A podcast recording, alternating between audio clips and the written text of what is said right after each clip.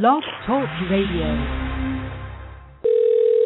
Coming to you since nineteen ninety-seven on K K U P Radio with over two hundred fifty guests and Hello. Still going strong in their twelfth year of weekly broadcasting, the International Taz and Paula Show brings to you expansive, engaging, and groundbreaking intensity on radio and now on the Internet airwaves today.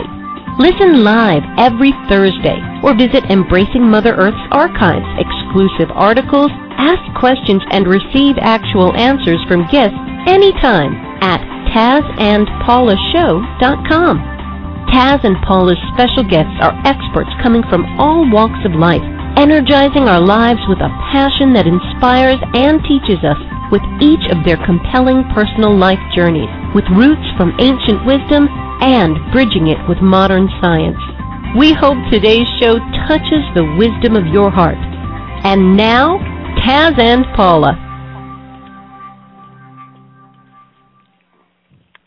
Well, hello, everyone out there.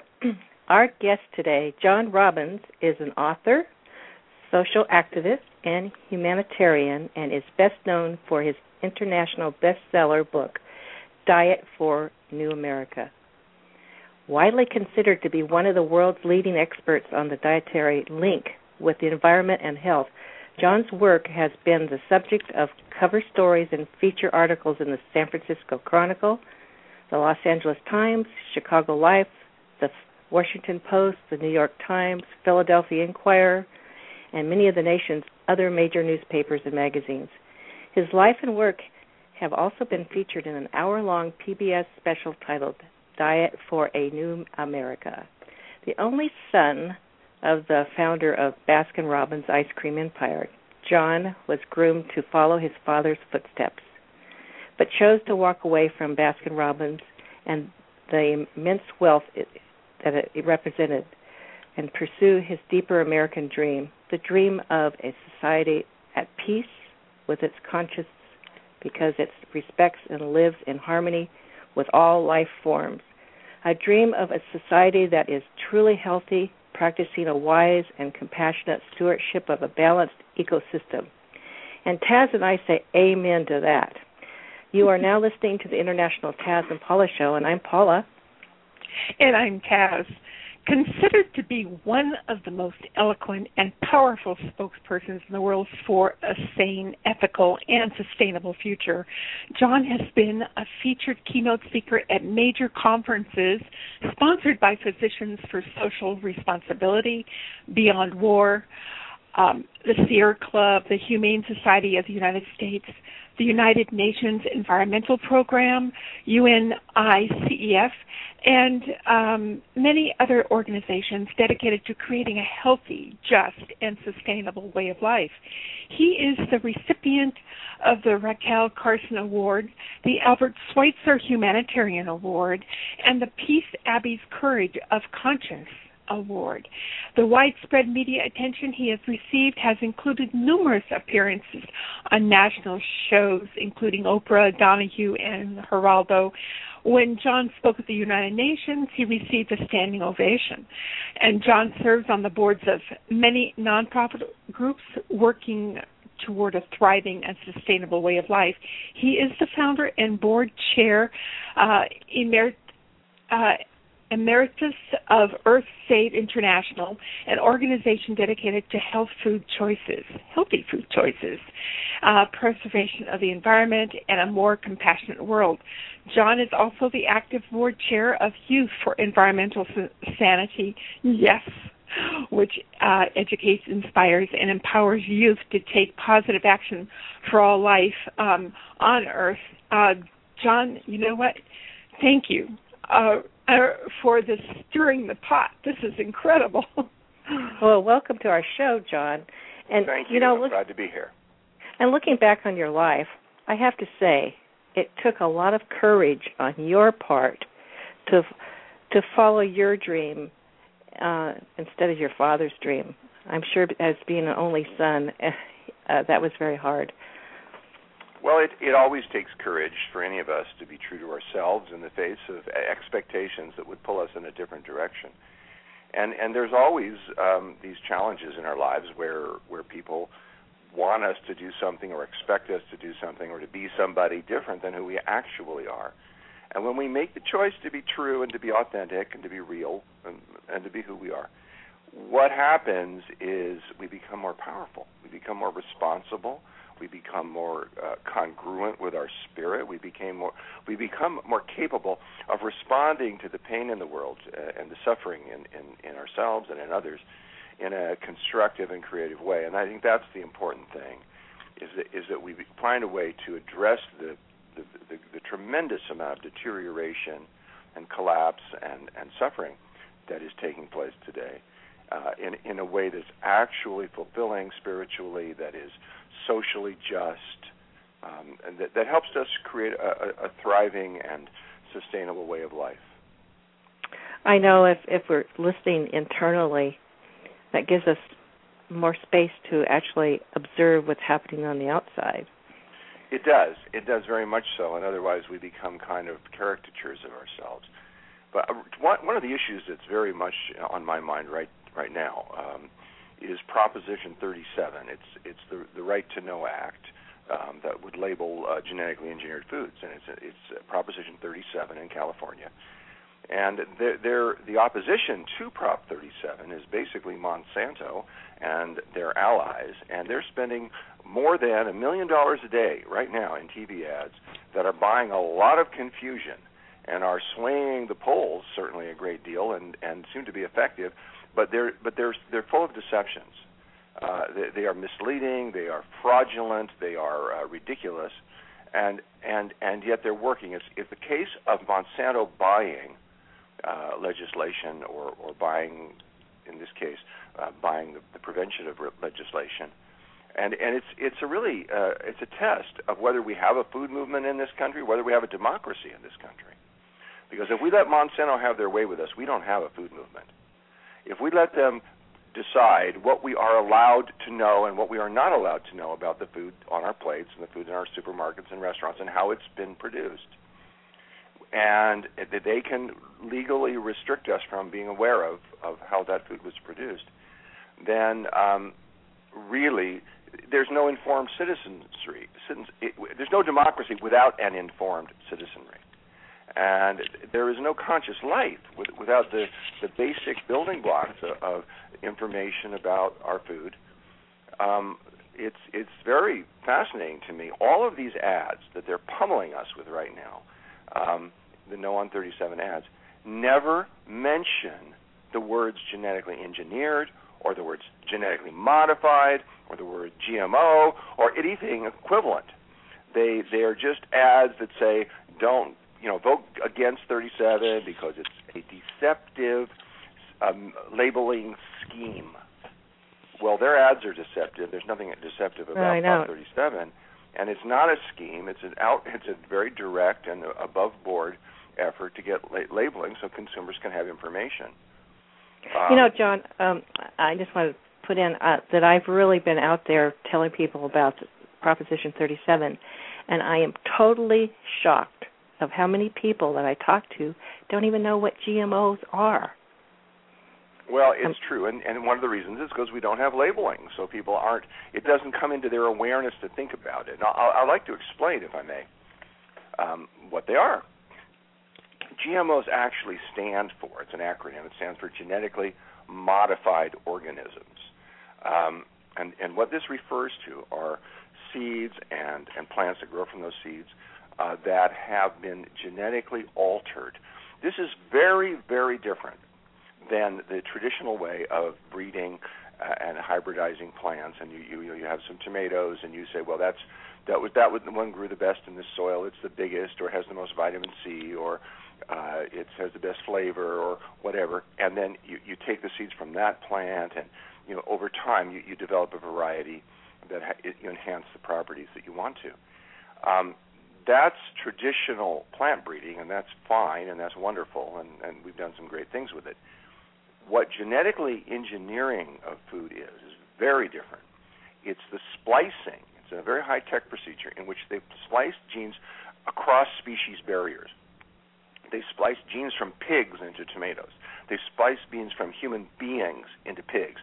They spliced genes from viruses into cauliflower. They spliced genes from viruses and, and, and uh, pesticide-producing viruses into corn and cotton. Um, and then they create weird uh, frankenfoods, really. Um, none of these foods, by the way, have yet shown any benefit to the consumer. The P R, I mean, Monsanto will say we need this to save the world and feed the world and so forth. But if their intent was actually to, to feed the hungry and feed the world, there are certain characteristics that predictably they would be seeking to develop in the genetically engineered plants they're working with. Um, it's not, not difficult to know what those would be. They would be seeking to develop characteristics like drought tolerance, like uh, in increased yields, uh, like uh, enhanced nutrient profiles, like the ability to grow on substandard soils, on highly alkaline or acidic soils, um, like the ability, certainly uh, if they want to feed the hungry in the world, like the ability uh, to grow without expensive inputs, uh, high levels of irrigation or uh, lots of fertilizers, um, because those expensive inputs aren't, aren't widely available in, in parts of the world where people are hungry. The, the, it's obvious those are the characteristics. If you were coming from a benevolent perspective or a humanitarian perspective, uh, wanting to help feed the world, that you'd be seeking to develop in the plants you were working with. But in fact, after twenty years, there is not a single genetically engineered plant uh, in production today or in the pipeline, to my awareness, that has any of those characteristics. What they have developed, what the G M Os that exist, and, and there are a lot of them, um, most of our soy crop, most of our corn crop, almost all of our cotton crop, these are big, big crops, are genetically engineered, but they don't have any of the characteristics I just described. What the characteristics that they do have that have been genetically engineered into them are, is that they are, uh, in the course, case of cotton and corn, they produce insecticides at every cell of the plant. They are living insecticide manufacturing facilities.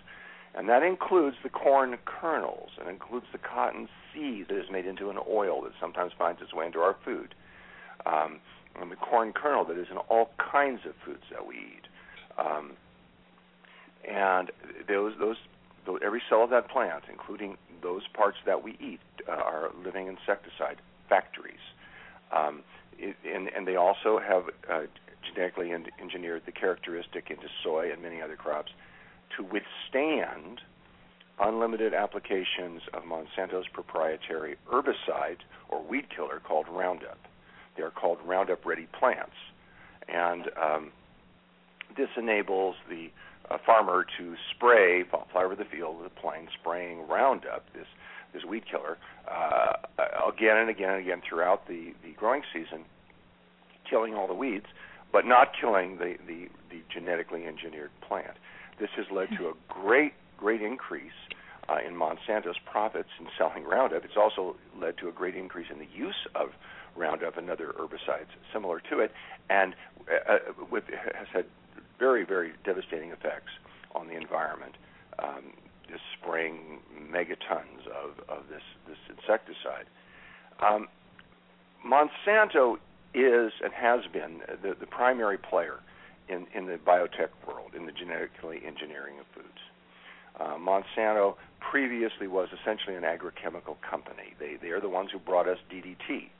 They're the ones who brought us Agent Orange. They said those products were safe. They weren't. Now they're saying that genetically engineered foods are safe. Should we believe them? Well, they have made it so. Their power in Washington has been such that they have been able to influence policy to the extent that there has been no requirement that there be pre-market testing of these uh, foods. So we don't know if they're safe. Now, there has been some testing on animals, and those tests are very alarming. They suggest very real possibilities that these foods may be producing allergies in people, leading to birth defects in people, increasing cancer rates in people, uh, producing autoimmune dysfunctions in people. Um, they are certainly doing that, those things, to the animals that are tested. we we we greatly we're being guinea, but we're being guinea pigs right now, and exactly. re, and remarkably, we, we don't even have labeling, so we don't know. People don't know that it's in their food. They don't know which foods contain them and which don't. Um, and this Proposition thirty-seven is not about making G M Os. Um, it's not putting a warning label on it. It's not saying you can't sell it or can't buy it. It's not doing anything like that, although the ads in, the no on thirty-seven ads imply they do. What Prop thirty-seven would do is simply require foods that are genetically engineered to have a label that says so. That's all. It wouldn't cost anything to the consumer because they would just put a, it doesn't cost anything to add that to the label that's already there. Um, Monsanto is telling us in their No on thirty-seven ads, um, uh, deceptively, that if Prop thirty-seven passed, and I sure hope it does, um, it would raise the average family in California's annual food bill by three or four hundred dollars. That's not true. There's no truth behind it whatsoever. Uh, there would be no added cost to consumers. Adding a few words to a label costs nothing. Labeling didn't raise costs at all in the fifty other countries that require labeling, and it won't raise costs here.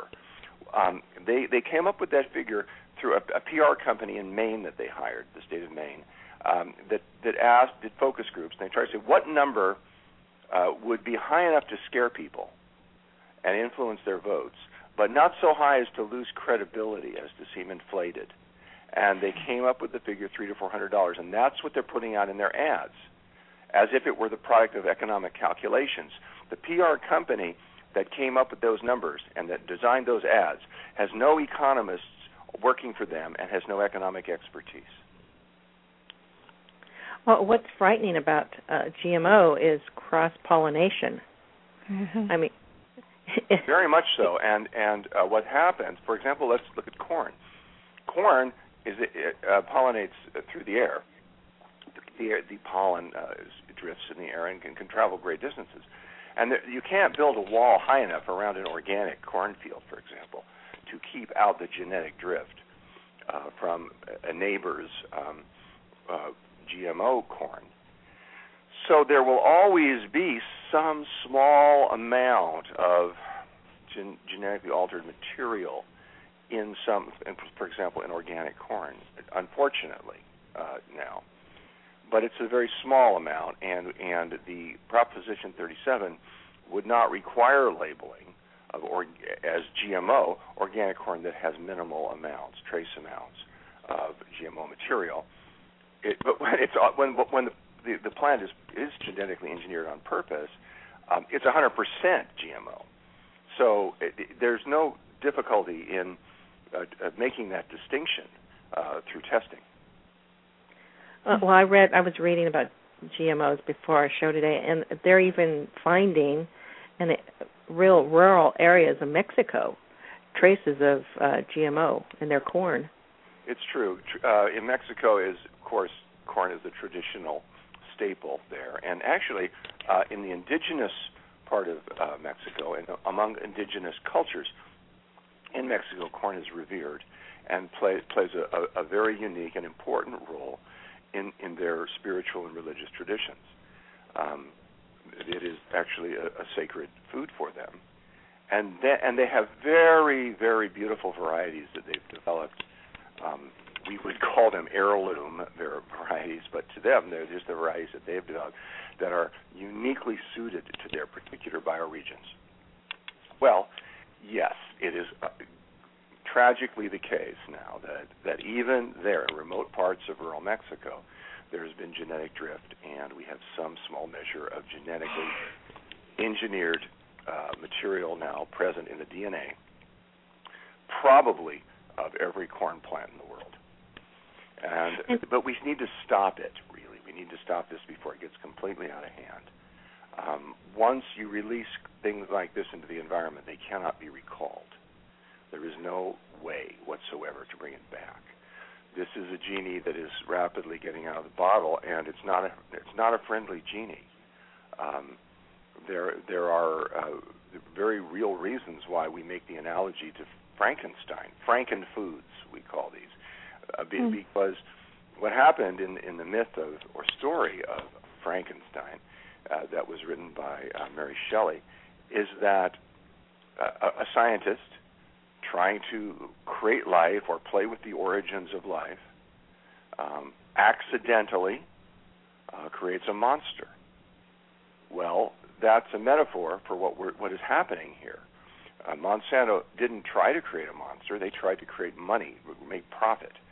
Um, but inadvertently, they've created a technology that has the potential to do unbelievable, incalculable, indescribable damage to life on Earth. And it is already beginning to do so. And for goodness sake, the right to know, you don't even have to think genetically engineered foods represent a danger to be in favor of people having the right to know how their food is produced, what's gone into it, what is or isn't it. We have labeling that tells us how much salt is in a given product, and people with high blood pressure, for example, need to watch how much sodium they, they take into their body. Many of us want to watch how much sodium we take into our body so that that information is useful to us. But it's not saying salt is horrible, salt is a poison, you should never eat salt. It's just informing people at the accurate information so they can know and make their own choices in an informed way. And the same thing is with the Right to Know Act, uh, Proposition thirty-seven. It simply would give people uh, the ability to know whether or not their food is genetically modified. And then, it, then they have the ability, if they so choose, to not buy it. Uh, that's what scares Monsanto. They don't want people to have that ability to choose not to buy their product. Their message to us is shut up and eat what you're told.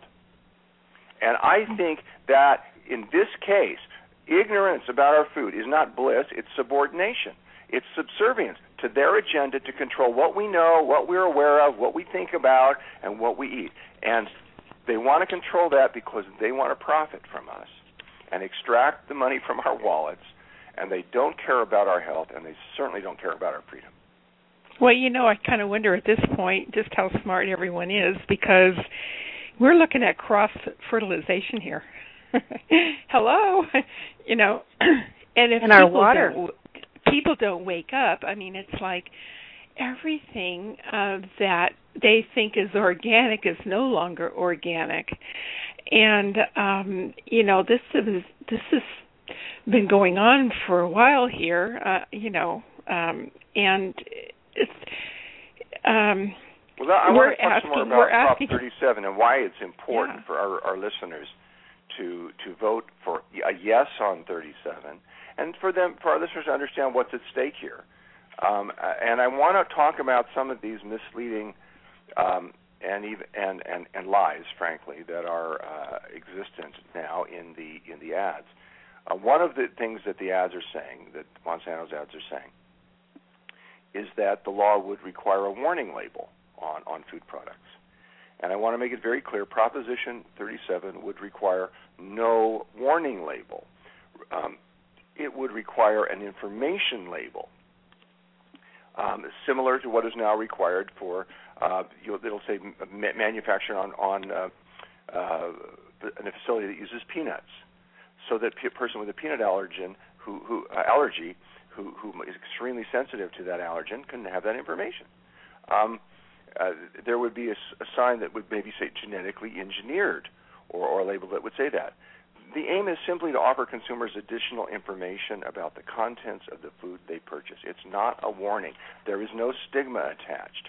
Now, there is uh, a fear that Monsanto has, and I think it's justified, that people would, if the if the label were there, they would, some people, some, not everyone, but some people would eat less of it or cho- choose to buy less of it.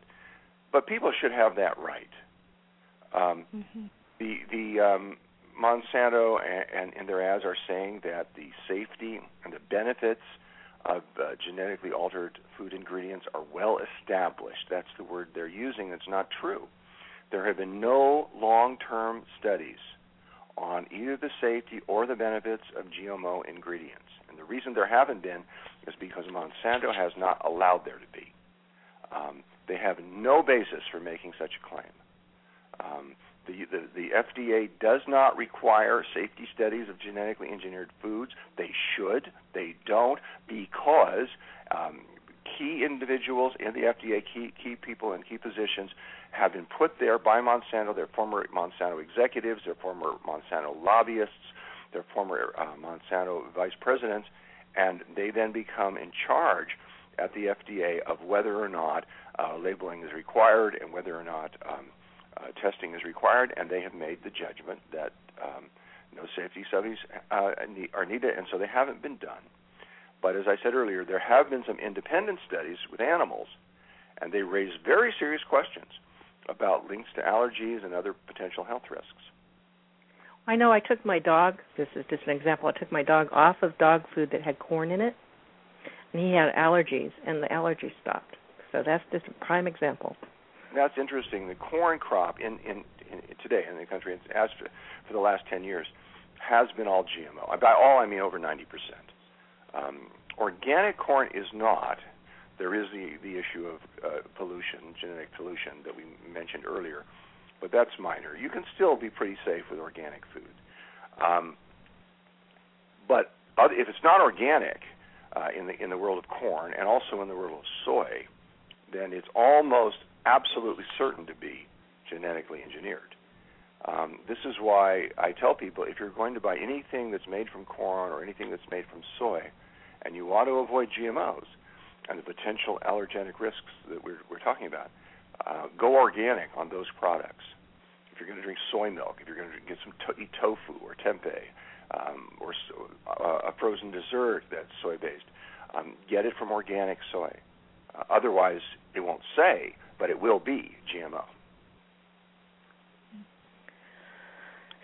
Uh, you know, when you were speaking, I, I'm not, I'm probably changing the subject here, but when you were speaking of pigs and uh, having human um, D N A put into the pigs, wouldn't that create, like, uh, the viruses that pigs get, the SARS, to be easier for us to get? Well, there there is that possibility, and it's even more likely if when if, if they start implanting the genes of other animals into humans. Now, that hasn't been done yet, but they are definitely um, uh, um, transplanting hum, human genes into the genetic structure of animals and even plants. You know, nature seems to have created barriers between species. You can't reproduce between species. That's the definition of a species. Um, um, y- y- dogs cannot reproduce with cats.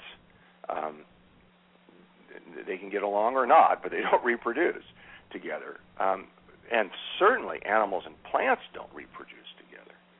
Um, but uh, the genetically uh, engineering technology or biotechnology has developed this, the ability to um, to violate those boundaries and transgress them, um, and with completely unknown um, consequences. Um, we have learned a lot about the human genome in the last ten years, and what we've learned is there are far fewer genes than we expected. We actually have, the human being actually has fewer genes in our genome than rice does. It's amazing, isn't it? We think of ourselves wow. as the most complex and sophisticated creature that ever lived, and uh, we do have big brains. There's no doubt about that, but we have fewer genes than rice. Um, for, so one of the things we've we've learned from that is that, is that genes have many many uh, uh, characteristics and, and influences and effects. It's not just one gene produces this effect and this another gene produces another effect. And because if it was all singular like that and isolated like that, then a, a being as complex as the human being would have many more uh, genes than a, a, a rice kernel, but we don't. And um, similarly, when we're playing with the genes in in, in plants and animals, they, they have many effects. And one of the effect might be that it produces the Bt toxin, the pest- pesticide in the corn or cotton plant, and that's what Monsanto wants, and that's what they do. And but it has all sorts of other effects too, that, that aren't that we don't even know what they are. We don't even know how to look for them. Um, it, we're playing with uh, a technology here. It's like playing with fire, like, but we're children. playing with fire, because we have so limited um, uh, knowledge, really, of what we're doing. This is a technology that is truly in its infancy. And um, so it's infants playing with fire. And infants playing with fire without an adult around. We don't have any surveillance. We don't. The C D C isn't watching people. If there was labeling, if Proposition thirty-seven passes and we get labeling of genetically engineered foods, of G M Os, then what would happen is, if a mother's child was feeding a, a Gerber's baby food to a, to to her, her child, to her baby, and and uh, it was made with, with corn that was G M O, it would say so. And then, if that child had an allergic response or got ill with, with directly, and she then takes the food away, and, and the child gets better, gives the goes back to it, the child gets sick, she's got a pretty good idea that that child probably shouldn't be, be eating that. And so she might now keep it away from it. But she she could then go to her pediatrician and report this information. The pediatrician could go to the C D C with that information. There would be surveillance. We would be tracing it. We could track it. And this is Monsanto's big fear, because if the, if there was surveillance and we could tra- track it and trace it, the health consequences of these foods, there would then be liability. And, and from a financial point of view, that is what they fear mm. the most. They fear that more even than losing market share as a result of people, uh, fewer people buying the products if they got labeling. Um, the big fear they have underlying this massive effort to intimidate the public into voting no on thirty-seven is that there would be uh, tracking, there would be surveillance, there would be liability, and they have every reason to believe from their studies that they have not released to the public that um, that would lead to financial catastrophe for them. And that's because it is, in fact, leading to uh, a health catastrophe for people. And we, we really need to not let Monsanto run roughshod over our right to know what's in our food. I no, know we are we're, we're like being treated like lab rats. We are I mean, exactly you know. yeah, and it's even worse, because with lab rats, you have rats in a cage, and and, and, and scientists are doing something to them, and there's a control group, and they're doing something else to that control group, and they're watching to see what are the differences in result. Uh, hopefully, to learn something, perhaps, of uh, use to humanity or to somebody. In this case, there were a bunch of lab rats, all right, being fed this food, but nobody is even tracking. There's no control group. There's no surveillance. There's no there's no research being conducted. We're just mass. It's a, we're, we're being treated like guinea pigs or lab rats without any scientists around. That's what I mean. There's no adults. Infants playing with fire, nobody watching, nobody taking any responsibility for the safety or well-being of the public. Right. The yeah. F D A should be doing that, but the F D A, they put people in place in these key positions of the F D A to make these rulings that come literally in the revolving door, as it's called, from Monsanto. These are people who are very highly paid Um, to do the bidding of this corporation that has been polled, many polls. There's what's the hate, most hated corporation in the world? Monsanto has won. Well, there's some countries that won't even let them in, right? That's right. And and you know, when I see Monsanto being awarded the, the the dubious honor of, of the most hated corporation, I'm impressed, because you know the the, the competition is pretty stiff. There's some other companies.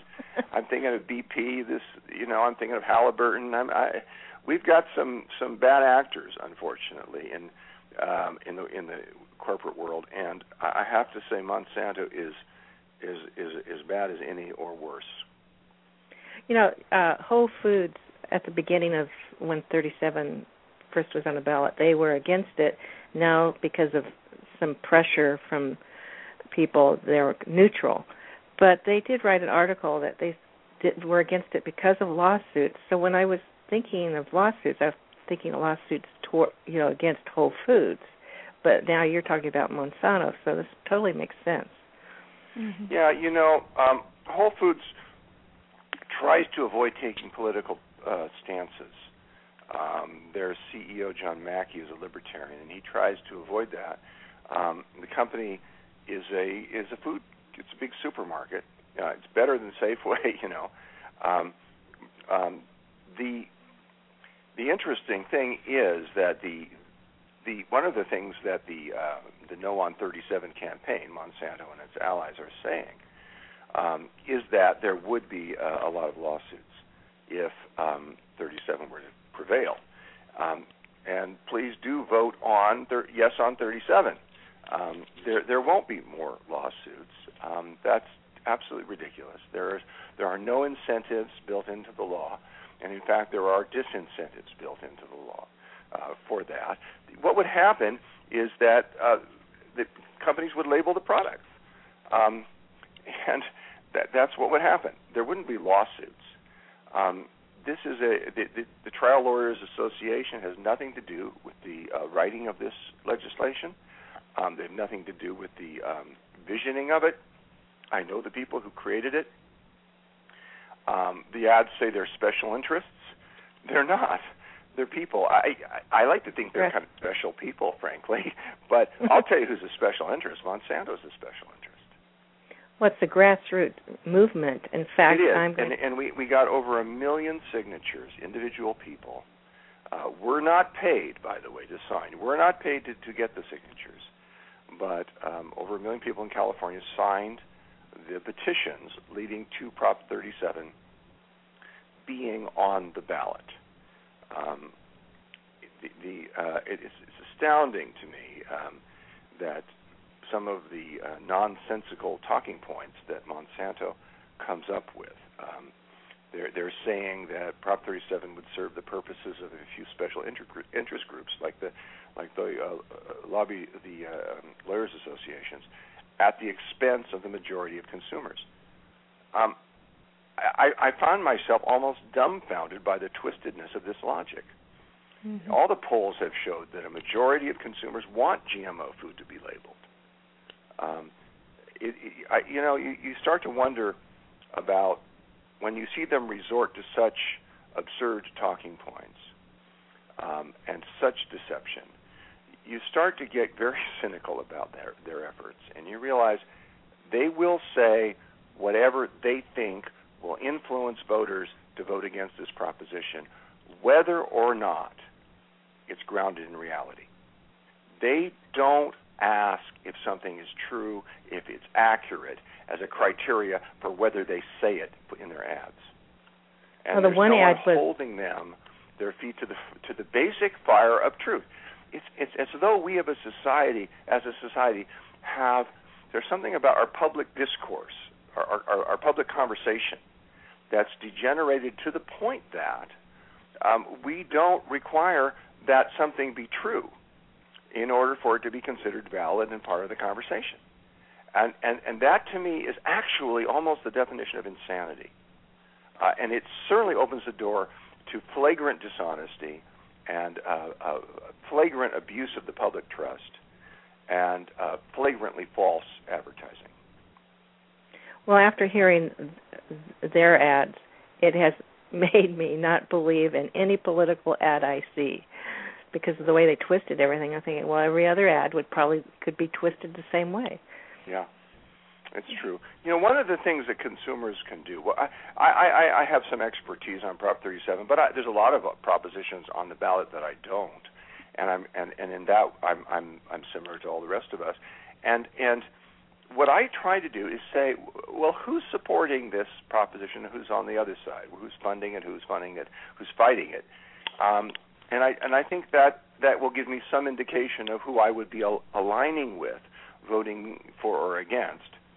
And that's sometimes telling for me. And I'll, I'll tell you who is behind, who's funding the No on thirty-seven ads. It's Monsanto, to the tune of ten million dollars so far, DuPont, and the other large um, G M O company, uh, B A S F and Bayer, two other companies that that produce uh, generically engineered foods and agrochemicals, Dow Chemical Company, and also, interestingly, Pepsi and Coca-Cola and the Grocery Manufacturers Association, which is the trade lobby of processed foods. Mm-hmm. And the reason that Pepsi and Coke are involved in this, and they're spending many millions of dollars, uh, is because they use corn syrup and high fructose corn syrup, and it's cheaper when it's G M O. So they, they like that, and they're trying to keep their costs down, and they don't care.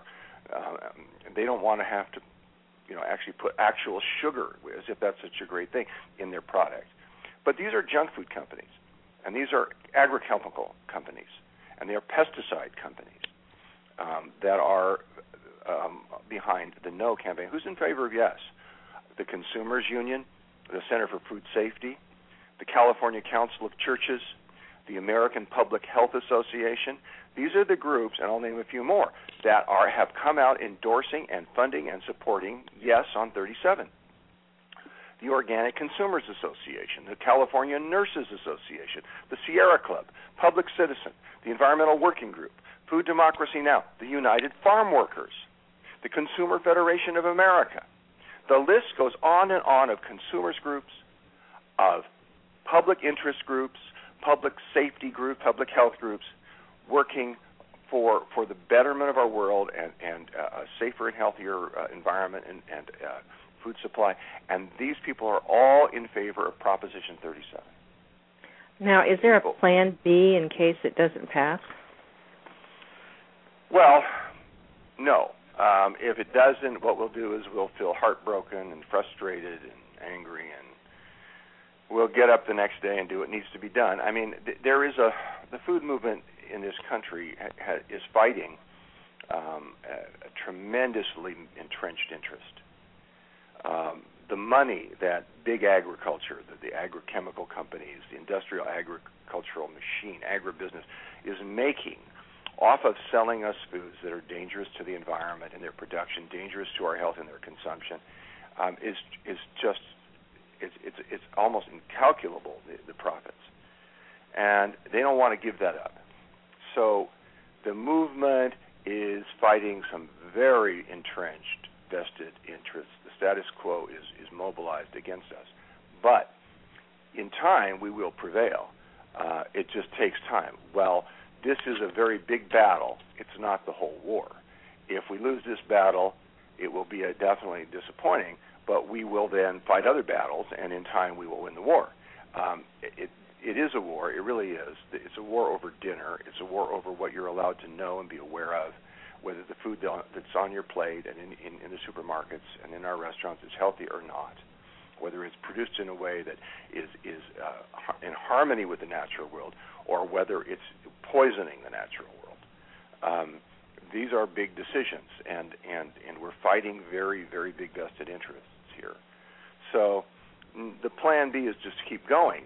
Uh, if it wins, um, by the way, Monsanto will be in court on the next day. Make no, make, make no mistake. However, it was worded very carefully. A lot of thought went into this, how the legislation is written, anticipating that. Um, and it will certainly, we, we may see national legislation requiring labeling um, soon enough. Because well, I heard other states are going to put it on their ballot. They, you know. they will. They will. And, and you know, it came in, in this year alone, earlier in twenty twelve, both uh, Connecticut and Vermont came within a whis- whisker of, of uh, Uh, requiring labeling in their states. And what happened was very close to the to the com- fulfillment of that of that of that legislation in each state. Monsanto threatened to sue the state if the legislation were to pass. And in one case it was the governor, and the other case it was a key person in in the uh, state's uh, House of Representatives that curtailed the measure uh, on the grounds that though they recognized that the citizens of that of their states did indeed want labeling, they didn't want to burden the citizens of those comparatively small states with the financial uh, burden of fighting Monsanto in court. Basically what happened was Monsanto intimidated these Connecticut and Vermont by bullying them and threatening to sue them. Um, they can't do that to California, though. California is, a, is, a, is an economy that is orders of magnitude larger and is not susceptible to that kind of intimidation. And Monsanto knows it, um, so they're not even talking about it. Um, we have here a chance. Um, you know, it's interesting. In the presidential election, and I think it's a very, very important election, um, there are certain states that are considered swing states, Ohio, Um, Wisconsin, Florida. California is not considered a swing state. It is, it is assumed, and I think rightly so, that California will go to Obama. Now, this doesn't mean that you shouldn't vote in, in the presidential election. Your vote still means something. But in Ohio, your vote means a great deal more, perhaps, uh, in this particular election in terms of the presidency, because it's a swing state. But when it comes to the issue of genetically engineered food labeling, California is, simply put, the only swing state and the clear swing state for the whole nation right now. And so it, when it comes to Prop thirty-seven, your vote means a tremendous amount. It, it's, you're actually voting for the whole country. And um, uh, it, I'm trying to help our, our listeners understand how important it is to pass Proposition thirty-seven, the Right to Know Act that was labeled genetically engineered foods. Um, Proposition thirty-seven is a, an entry point into a safer food supply. Uh, it's an it's an entry point into a healthier way of producing food. It's an entry point into enhancing the democratic process where we as consumers, we as eaters, people who eat, are, are allowed then to know more about how our food is produced and therefore allowed to make more informed choices. That is basic. No one's trying to control what choices anybody makes. What we're trying to do is to allow everyone to have the information so they can make choices, and you can make choices, and I can make choices, and everyone can make choices that are in accord with our own values and criteria for making the decisions we want to make. Without the information, without knowing which foods are G M O, we don't know what we're doing. We're eating in the dark, and that's how Monsanto, Monsanto wants us. You know, I, I want us to eat in the light. I want us to live in the light. I want us to have more more awareness and, and, and consciousness in how we live. And and there is actually a war on awareness going on, and, and this is it. I know so farmers I think people markets, are, I was gonna say farmers markets are getting more popular popular because of this reason. Yes, when you go to a farmer's market, you, you first of all, you meet the farmer, you know where it's grown. It's a wonderful thing, actually. I, I love farmers markets. Um, I, I, I shop at them myself very often.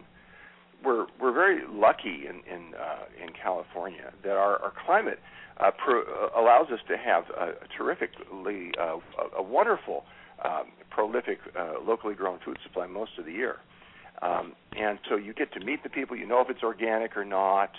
Um, if it isn't, you can find out what kind of sprays they've used and how often. Um, you you get to and the food is fresh and it's it's. Um, uh, You see it and smell it, and, and the colors are gorgeous. It's really a, a different experience, isn't it, than shopping at Safeway? It certainly is. Yeah. Well, supporting our health is, is everybody wants to support their health, but they don't really know what goes into it here. And, no, they um, don't. And that, again, this is why um, it's it's wonderful that we have organic labeling, and that means something. Organic certification means something. Uh, it means, for example, that there's no no G M Os in it. Uh, it means that the food was grown without pesticides.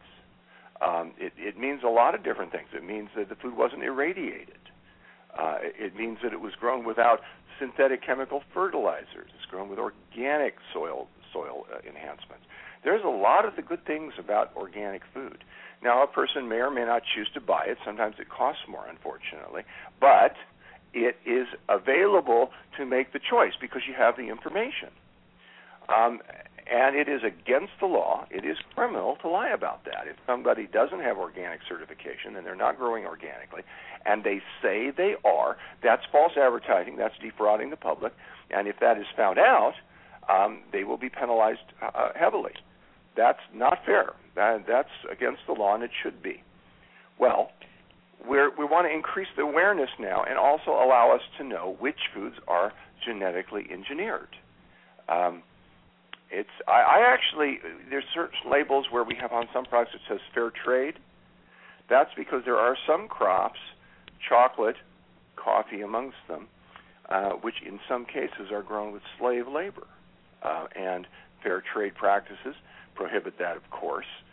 Um And it would, I'd like to live in a world where there was no slave labor in any of our foods or, or products, but we're not in that world, so at least we can do is know which are the ones that are, aren't exploitive like that. I, I, the, the, the, the, the movement to, to to to have more information about the food we eat, I think, is critical.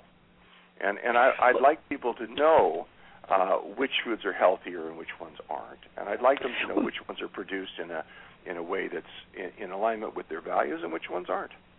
Well, you know, John, if you think about it, you're looking, you know, if people can just hear the words, you know, where they can inoculate a seed, like put a needle into a seed and alter what goes into it, and use substances that we are not even uh, that aren't even healthy for us, and yet, you know, like we are part of the lab rat uh, aspect, and people don't think about that because they think that everything is just grown.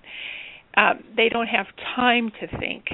That's um, right, and, and that, a lot of us don't, and and that's why the, the labels would provide an instant piece of information right there on the package. Um, and then you could make the choice. Um, and what, what about the animals that are fed corn, G M O well, corn? Animals, uh, you know, for example, meat from uh, livestock who have been fed genetically engineered feedstuffs, corn and soy and so forth, would not be labeled as G M O because, even, for example, you if you ate some uh, genetically engineered soy or corn, and you probably have without knowing it, that doesn't make you a genetic, doesn't change your, your genome. It doesn't make you genetically engineered. It may make you ill.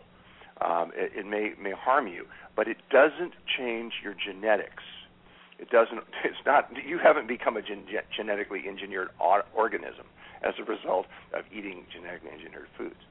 So in alignment with the, the, um, the way it's done in the European Union and in the over, over fifty nations that have uh, already labeling requirements, Uh, totally keeping uh, that pattern, we don't in, thirty, in Prop thirty-seven ask that there be labeling of food from animals who were fed G M O feed.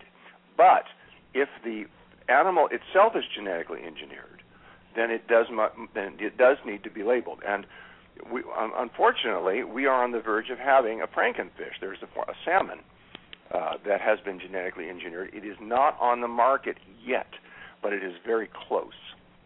We're talking about frankenfish, and it's it's something we, we I particularly want to stop. There's a whole other discussion about the the health and safety and environmental dangers of of this genetically engineered salmon. Um, but the would it be put in the rivers? I mean, would I mean would it be able to spawn with uh, fish that aren't? Well, that's the whole point. They they would be growing in fish farms, but they'd get out, and then they'd mate with, um, and they'd have this tremendous growth advantage because they grow much faster. And they soon take over, and then probably uh, uh, end up. You know, if you have an island with deer on it, and the deer population grows too fast, and you get too many deer, what will sometimes happen is they eat all the, the plants that they can eat, and um, then they all die out, and you can actually the population can die off completely um, because it's it's out of balance. Um, in if the predators are removed, what happens in this case? With the, what would happen with the salmon is these gene- genetically engineered salmon. The, the salmon normally actually grow two months of the year, and ten months of the year they, they don't grow. They but they've, re- they've they've altered the genome of the salmon in such a way as to, so they grow all twelve months of the year. They grow six times as fast in a year as the uh, typical salmon. Holy um, they they're, they're just, they're, they eat voraciously, um, and and as a result of that, they w- if they got out and took over, they would um, cons- whatever it is that salmon eat in a given um, marine biosystem, um, they would decimate it. They would eat it all up, and then they might die off, and we might have the end of salmon on Earth. Um, there are many other uh, catastrophic uh, implications to frankenfish, to genetically engineered fish. The, my point right now is that Proposition thirty-seven would label um, genetically engineered animals uh, or products from genetically engineered animals, um, be it fish or pork or beef or poultry or dairy, or but it wouldn't require the labeling um of um, uh, meats or animal products from animals who were not genetically themselves not themselves genetically engineered, but were eating genetically engineered feed. And that's, again, as I say, that's in lo- alignment with the way it's done in the European Union already. Um, it's we're trying to create a, a global system that makes sense here. Well, I would say leave it up to Mother Nature. So. Well, indeed, this whole tampering with, with, with the, the genome um, for p- private profit is a dubious enterprise. And it's almost philosophically um, uh, uh, questionable at, at best. Um, if it were in the hands of people whose whose intent was to feed the world, whose intent was to create uh, crops that, that produce more protein or more vitamins or antioxidants, you know, enhanced nutrient profiles, if if if it was in the hands of people whose intent was to produce um, plants that could grow um, and feed the world, then we'd have a different discussion. It is not. It is in the hands of Monsanto and others who may put out billboards or P R as if that was their intent, but it is not. Well, in and, fact, and, I've, I've I've read that the crops are actually smaller. Yeah, they are. They're, they're, they're, they are trying to control the world's food supply so they can profit from it. It is a power grab. It is... Um, It's ugly, and we want to stop it. And Prop thirty-seven is a way to say no to Monsanto and yes to a safer food supply. And California can lead the way. It can, and it is right now. We have it on the ballot. We have the the the, the, the, the California Right to Know dot org, C A Right to Know dot org. You can go to that website and get all kinds of information about it. I'm going to repeat that website: C A R I G H T Right. T O K N O W, C A, right to know dot org. And um, right to know. Do we have a right to know what's in our food? Do we have a right to know how our food is produced? Well, we're going to find out. It's up to us to answer that question with how we vote on Prop thirty-seven. And while we're plugging uh, websites, let's plug yours. Yours is w w w dot john robbins dot, is it info? Info, yes. Or yes. Another one that, better yet even, is food revolution dot org. food revolution dot org. And uh, on your website there's articles, uh, there's a lot of information for people to go to.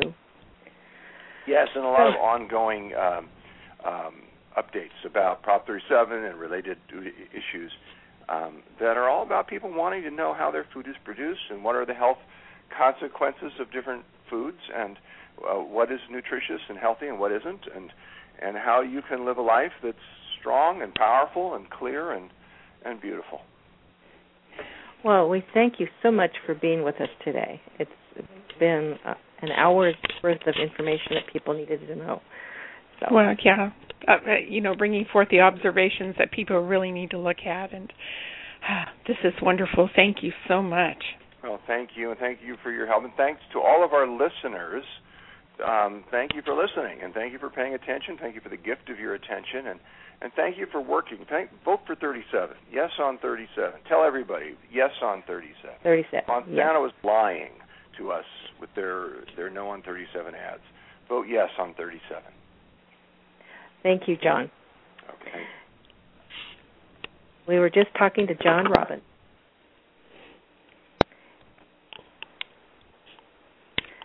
He's